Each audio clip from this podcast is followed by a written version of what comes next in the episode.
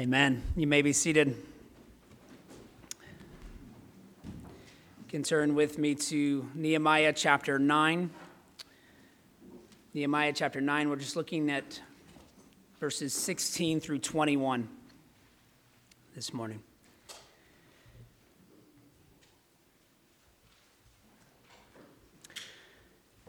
In um, in a good book on preaching that I've read a few years ago by Murray Capill called The Heart is the Target, he says this The human heart is made to reach out beyond itself. So, as G.K. Chesterton is alleged to have said, when people reject God, they do not worship nothing, they worship anything. That's really the history of humanity in a nutshell. We are made for worship. And if God is not the object of our worship, we will ceaselessly replace him with anything else. And so, idolatry is really at the root of all sin. The first commandment says, You shall have no other gods before me, and you don't break any of the other nine until you've first broken that first one. So, whenever we confess sin, we are seeking to root out the idol of our heart that has distracted us from worshiping the one true God. This is the primary reason that the Israelites have gathered together. We saw this at the beginning of the chapter. They gathered together, they spent three hours reading God's word, and then responding to that for three hours, confessing their sin and praising God.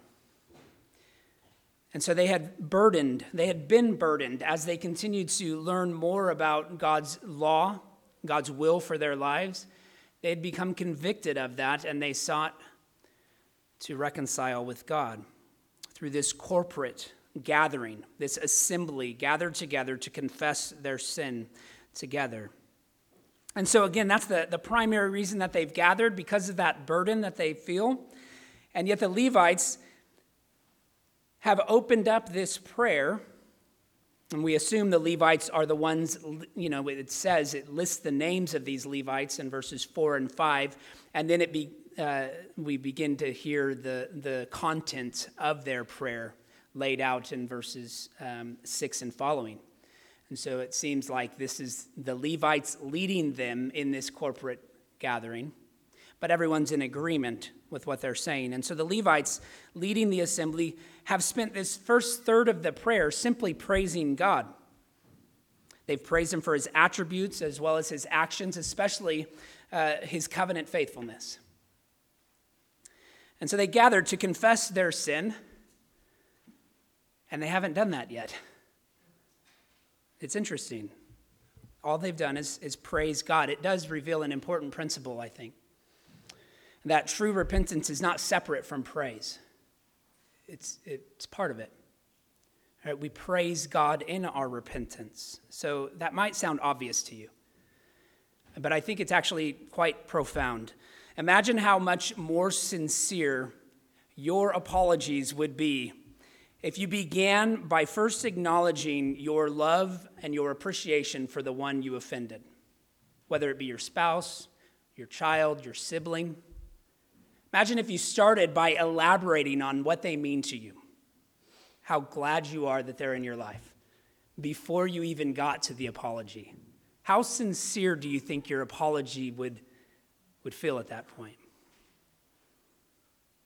I think it would revolutionize the way conflict is resolved in our homes if we began with this principle. And we're not talking about our relationships, though, with our family members. We're talking about our relationship with God, the way we communicate with God. And so, to that end, passages like this are extremely helpful. It gives us the language of prayer, it teaches us how to confess our sin. And so the Levites began by highlighting God's name, his eternal attributes, his authority over all things that he created in heaven, on earth, in the sea and they're praising him as their maker.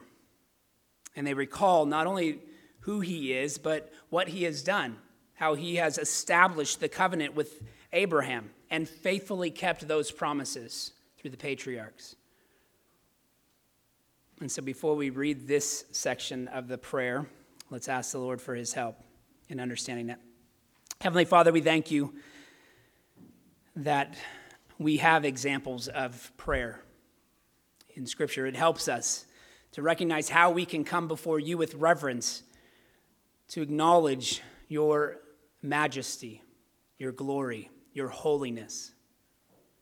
Lord, it reminds us that we must come humbly. We must recognize our weaknesses, our imperfections, our need for you. And so we come, Lord, asking that you would give us eyes to see. Lord, soften our hearts to respond appropriately to this passage. May it bring conviction where we need to be convicted. And Lord, may we understand the gospel and be comforted by it.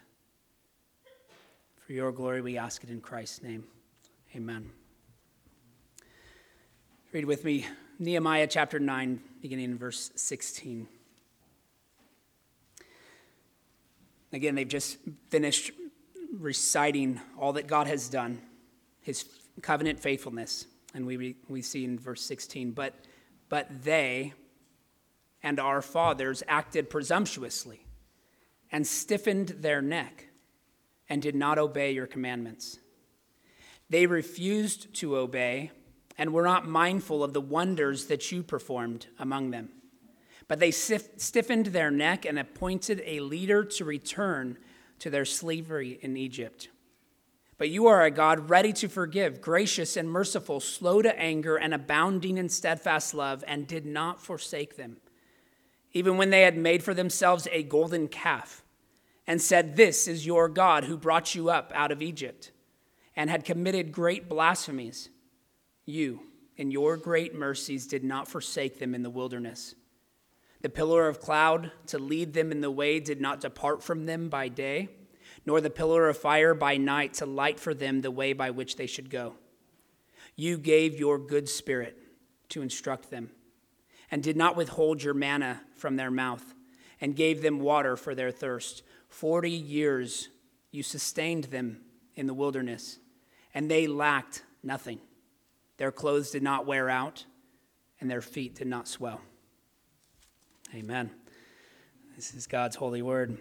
Well, as we've seen, this prayer extends all the way through to the end of the chapter, uh, but we're taking it in pieces to, to understand each, each component.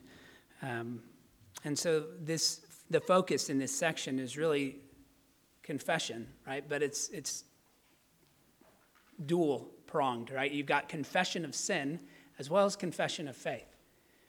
And we've already said that they've, experienced, they've expressed their praise to God for who He is and what He's done. So, by way of recap, let me begin with this before we even get to your outline here. They, they really are confessing their faith once again in this section. Our confession of sin is not divorced from our profession of faith. We confess in light of what we know to be true about God. Unfortunately, so often we, we rush past or completely ignore adoration in our prayers. Right, it's easy for us to, to simply have an idea of what we want to pray about, uh, a request, a supplication, a, a concern we have, and to just go directly into that, to enter right in and almost to be flippant about who we're praying to. And we, we don't take the time to humble ourselves to, to adopt a, a, a reverent frame of mind and a posture before Him. See, God preserved his people. We see this throughout this prayer. God, it, it, says, You saw, as they're praying to God, you saw, you gave, you provided, you sustained. They, God rescued them out of their bondage in Egypt. He performed miracles against Pharaoh. During their wilderness wandering, God provided the law. He instructed them very clearly. Uh, he gives them bread from heaven miraculously. He gives them water from a rock when they're thirsty. This generation had received an abundance of privileges and advantages compared to most people before and since. but they. It says multiple times as well. It, it says, God does all these things, but they, in contrast. The author of Hebrews tells us they were rebellious. Their disobedience prevents them, it, it prevented them from entering into the, the rest of the promised land. And their tragic story is found in Exodus and Numbers, and yet it's recalled. It's a theme we find as well throughout Scripture. Every time I, I preach on a, a passage, I, one of the first goals that, I, that I'm trying to understand as I'm reading the passage devotionally is, is, what is what is the aspect of our fallen condition that's being addressed in this passage? Bryan Chapell calls this the, the fallen condition focus. In order to get to the gospel, we need to understand the problem that the gospel solves.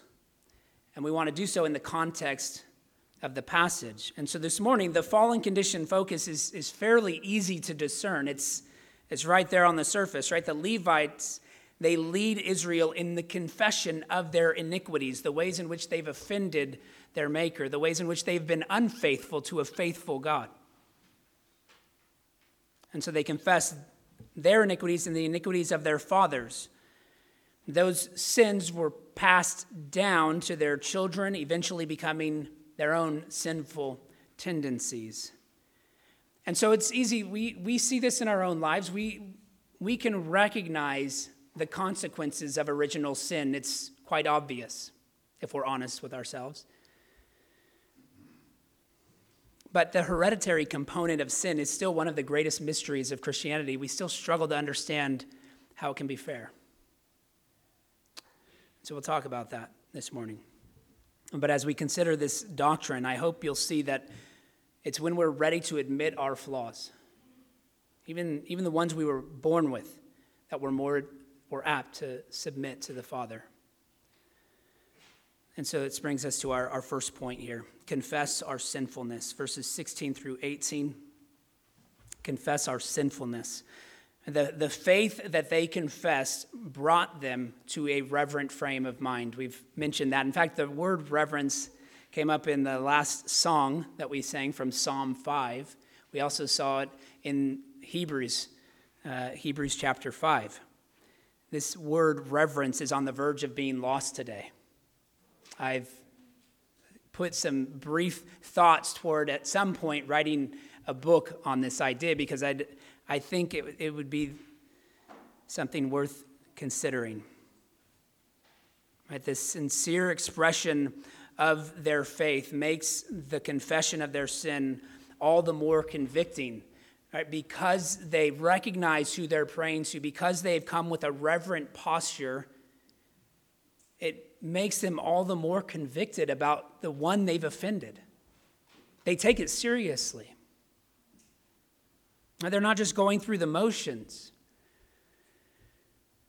And so they confess four distinct ways in which they've sinned against God. One is that the Israelites were presumptuous. You see this in the very beginning, right? But they and our fathers acted presumptuously, verse 16. They stiffened their neck and did not obey their commandment, uh, your commandments. So they presumed that God would be faithful. You're a faithful God. You've made these promises, and we know you're true to keep your promises. And so they presumed that he would be faithful and that they could do whatever they wanted. Right? Instead of following God, they obstinately did whatever they wanted to do. And this is related to what comes next. They were con- contumacious. I thought I'd teach you a new word because we had to learn it as elders of the church. They're stiff necked and they refuse to obey his will. Contumacious is just an old fashioned word for stubborn. You have to learn this word when you become an elder in the PCA because it, it shows up often in the section on uh, church discipline. So the Israelites are wandering in the wilderness likened to mules stiffening their neck against their master, refusing to take the yoke of their, their master upon them. The, this, instead of following God, they, they do whatever they want. And here's the, the silly thing is they knew they were not in a position to call the shots. after being rescued out of Egypt, now they're in the wilderness. They're in no place to be making demands or determining their, uh, you know, where they would go and what they would do. They're, they're completely at the mercy of God. And so we're dumbfounded by their reactions until we look at our own hearts. Right? Un- unfortunately, disobedient members in the modern church are the same. Instead of complaining against God, you know, we, we simply uh, excuse our sin. And if we want to indulge in that sin further, and a church is attempting to practice discipline, we'll just find another church that doesn't practice discipline. And there's plenty of those around, unfortunately. They leave a true church for a false one in that sense. So, the Israelites were presumptuous, they were contumacious. Third, they were oblivious. Verse 17 they refused to obey and were not mindful of the wonders that you performed among them. They were not mindful of the wonders. And they rejected God's will, so they were oblivious to what he was doing. Or simply just not thinking about it, not acknowledging the miracles that are taking place all around them. They quickly forgot the predicament they were in, and they were even prepared to appoint a leader to take them back to Egypt. You read about that in Numbers 14 1 through 4. They had gone through extensive suffering in Egypt and they were ready to return to it. All right, they, there's something comfortable about slavery in their minds because, you know, maybe they didn't know, uh, they knew it wouldn't be pleasant, but they at least knew it was predictable.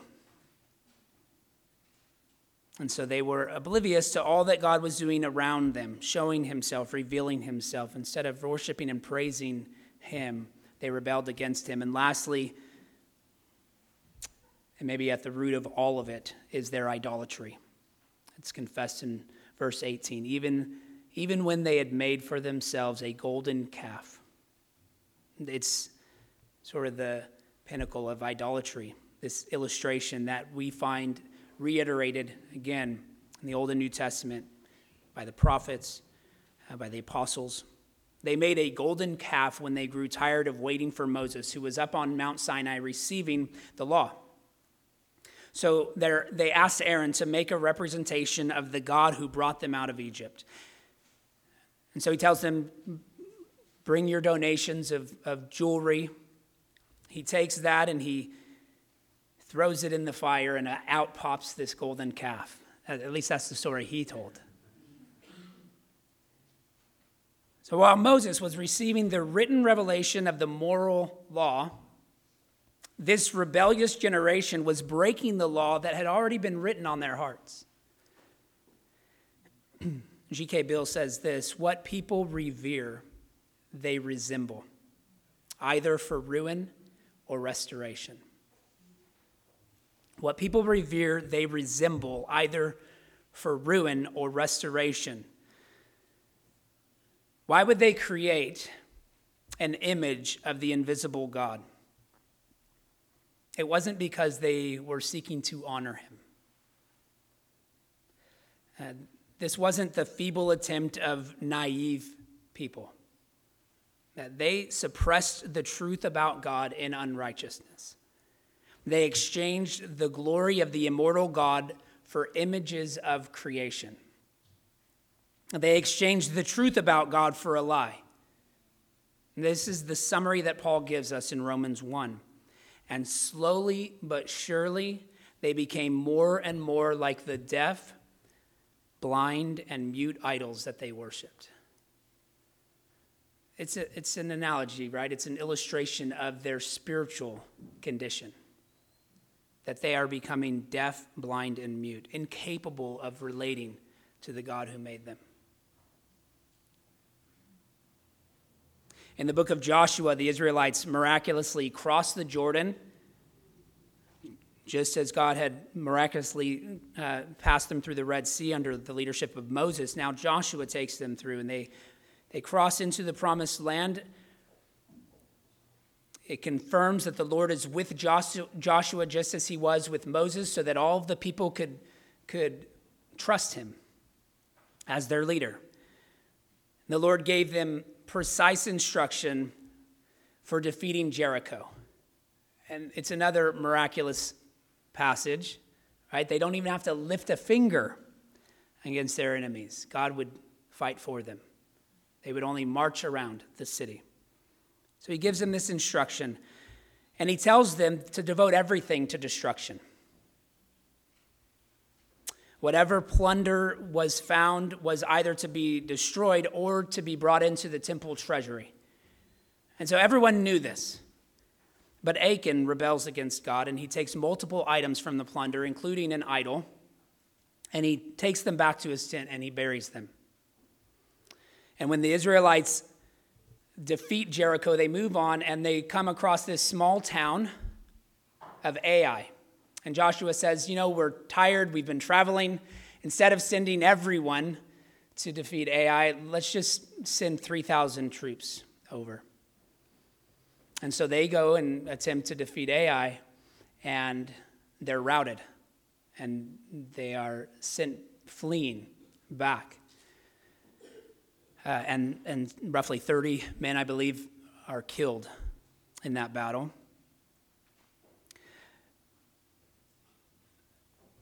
And when they lose the battle, Joshua is confused because he's, he's just been given the promises that, right, that that he is Moses' successor. God has passed them on to him. He's going to bring them into the promised land. They're going to remove all of their, their uh, enemies from the land.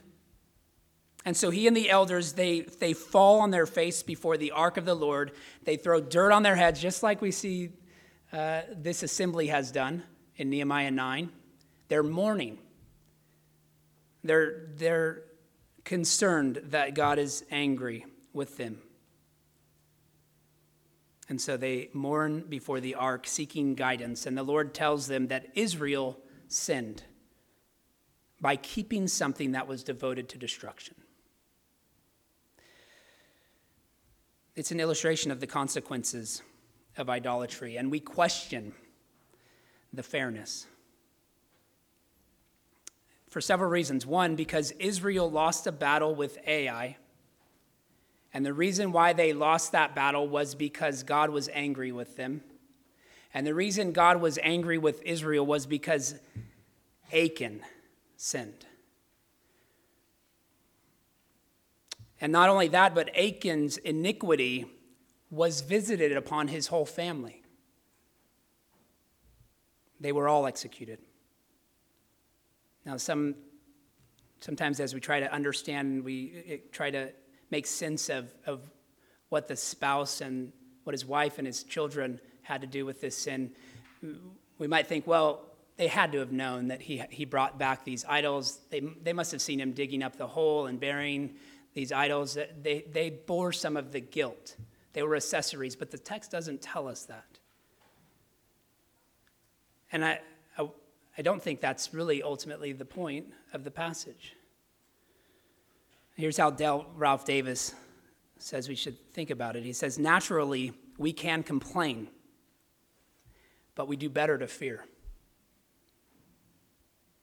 Fear because one man's sin turned away God's presence from a whole people. Fear because a man's whole household was drawn into his punishment. So while the Israelites were not in Egypt under Moses or Joshua, they understood that the sin of previous generations were representative of their own idolatry. We would be foolish to assume that we have advanced beyond the sins of previous generations. Eh, we continue to suffer from these very things, right? We're presumptuous, we're contumacious we're oblivious, and we're idolatrous. Martin Luther's Catechism on the First Commandment says this whatever your heart clings to and relies upon, that is your God. Trust and faith of the heart alone make both God and idol. And so, one of the greatest problems, I think, in the evangelical church is that it has lost a sense of the gravity of sin, uh, the weightiness of sin. It's lost the practice of church discipline. God seems to have departed, in fact, from several churches in the midst of a very significant culture, culture war. Why? Well, just as he departed Israel during their battle with Ai, he's departed where sin has been ignored rather than destroyed. We don't know this with certainty. We can't point to a specific aspect and say this is exactly why. God hasn't given us that specificity. But we do see a lack of church discipline, and we see a continual failure on the part of the church to stand up against a rebellious culture. And so the church is oftentimes unwilling to condemn sin in any serious way, even from among their own members. Again, Dale Ralph Davis says, Our problem is that we prefer the tolerance of men to the praise of God. And I would say we never understand the wrath of God. We'll never understand the way in which He punishes sin until it bothers us much more than it presently does.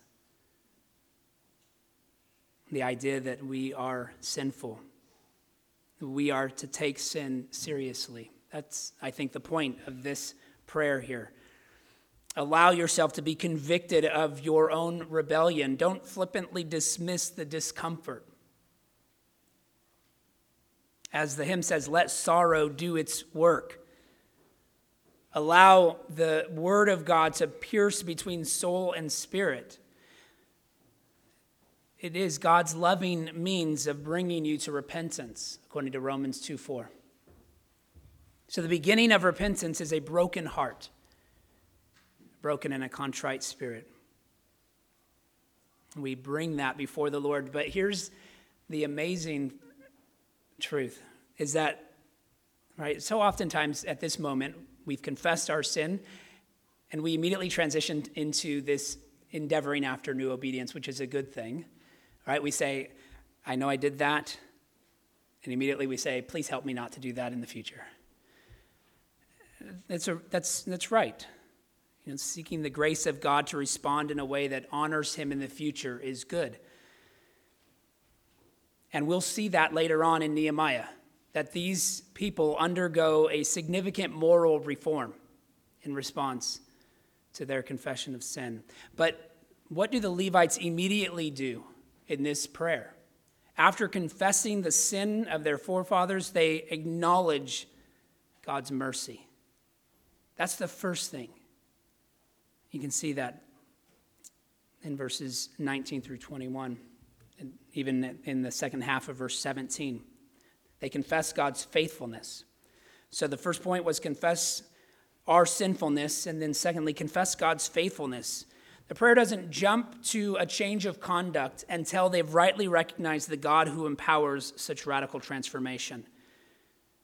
So, the theme of admitting our frequent rebellion against God is coupled with recalling God's frequent forgiveness, his readiness to forgive. God's grace is greater than all our sin. Herman Bavinck says this there is indeed a solidarity in sin and suffering. And what he means by that is there's a, a communal aspect of sin and the consequences of sin. Right? You don't ever just sin in isolation. Even if you committed the sin by yourself, it has consequences that reverberate throughout your home and throughout your community, as we've just seen. So there is indeed a solidarity in sin and suffering, but God permits it and frequently gives people the power to break with that moral community and themselves to become the forerunners of a generation that walks in the fear of the Lord and enjoys his favor. So again, it's there's a, there's a mysterious component to this, and we won't we'll still have questions at the end of passages like this about the consequences of sin, how how so and so experienced the the punishment. Uh, what was what was their fault, or how did why did they take a portion of the blame?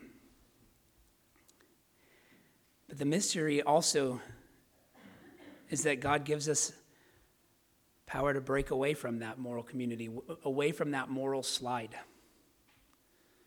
to destruction. He gives us his favor.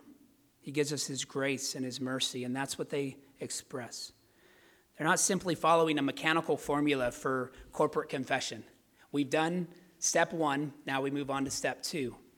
Uh, they're crying out in heartfelt confession to a God they trust is listening and responding. And so they acknowledge the misery of their sin, and it's now led them to the fountain of grace. And as they grew in their understanding of sin, they gained a greater appreciation for grace. Uh, the, the result of their tribulation was a deeper knowledge of God, and they point out four attributes of God, and we'll close with this. The four attributes of God described in 17, the second half of verse 17, and then verses 19 through 21. The first is that God forgives.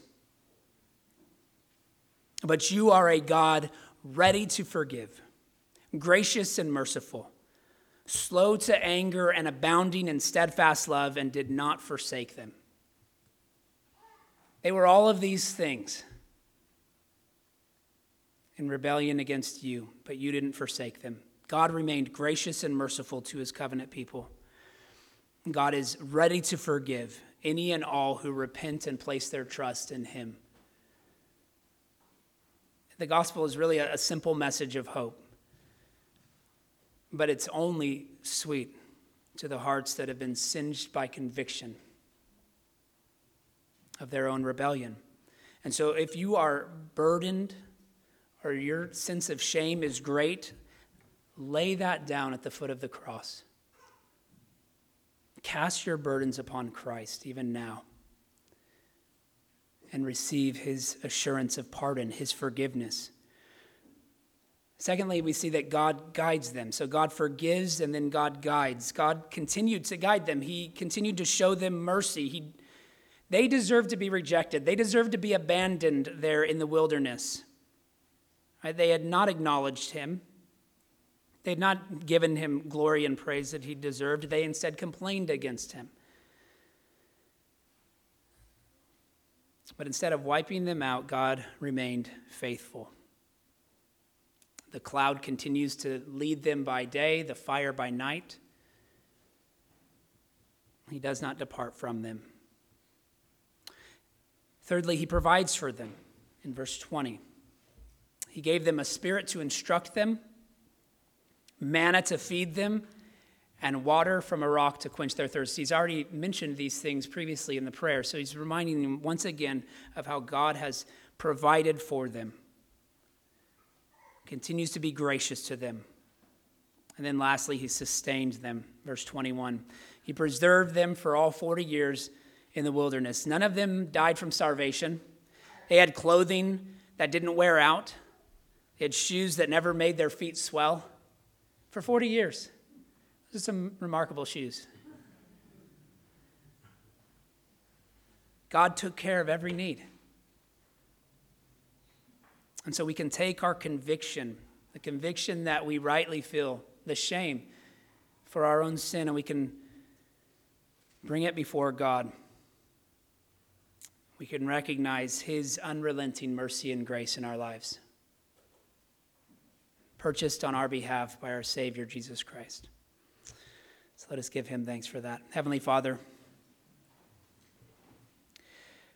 as we consider this prayer from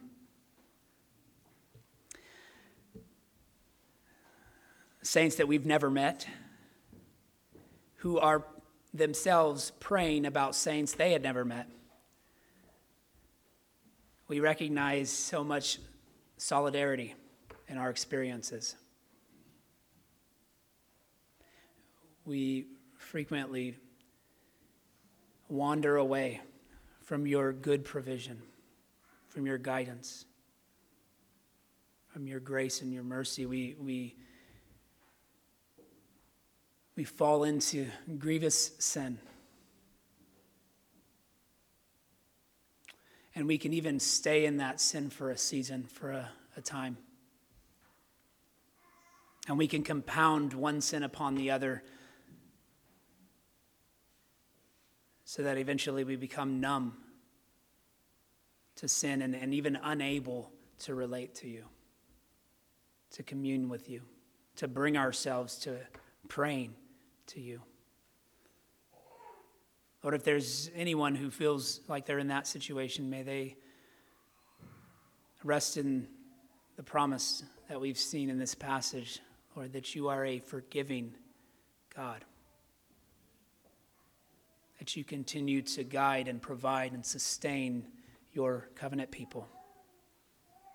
Lord, may, may we return to you. May we repent of our sin and our wayward hearts. And once again, come to the foot of the cross and receive your mercy. Lord, to, to be filled with the joy of our salvation that even in the midst of our trials and our tribulations, we can know that, that there is a, a glorious inheritance that awaits. And that that's not only for a future enjoyment, but that can change our perspective even now to fill us with great anticipation. Lord, help us to respond even now, to give you praise, to confess our sin and to confess our faith to the only one who's worthy to hear it, the only one who can respond with that assurance of pardon that we need to hear. It's in Christ's name we ask it. Amen.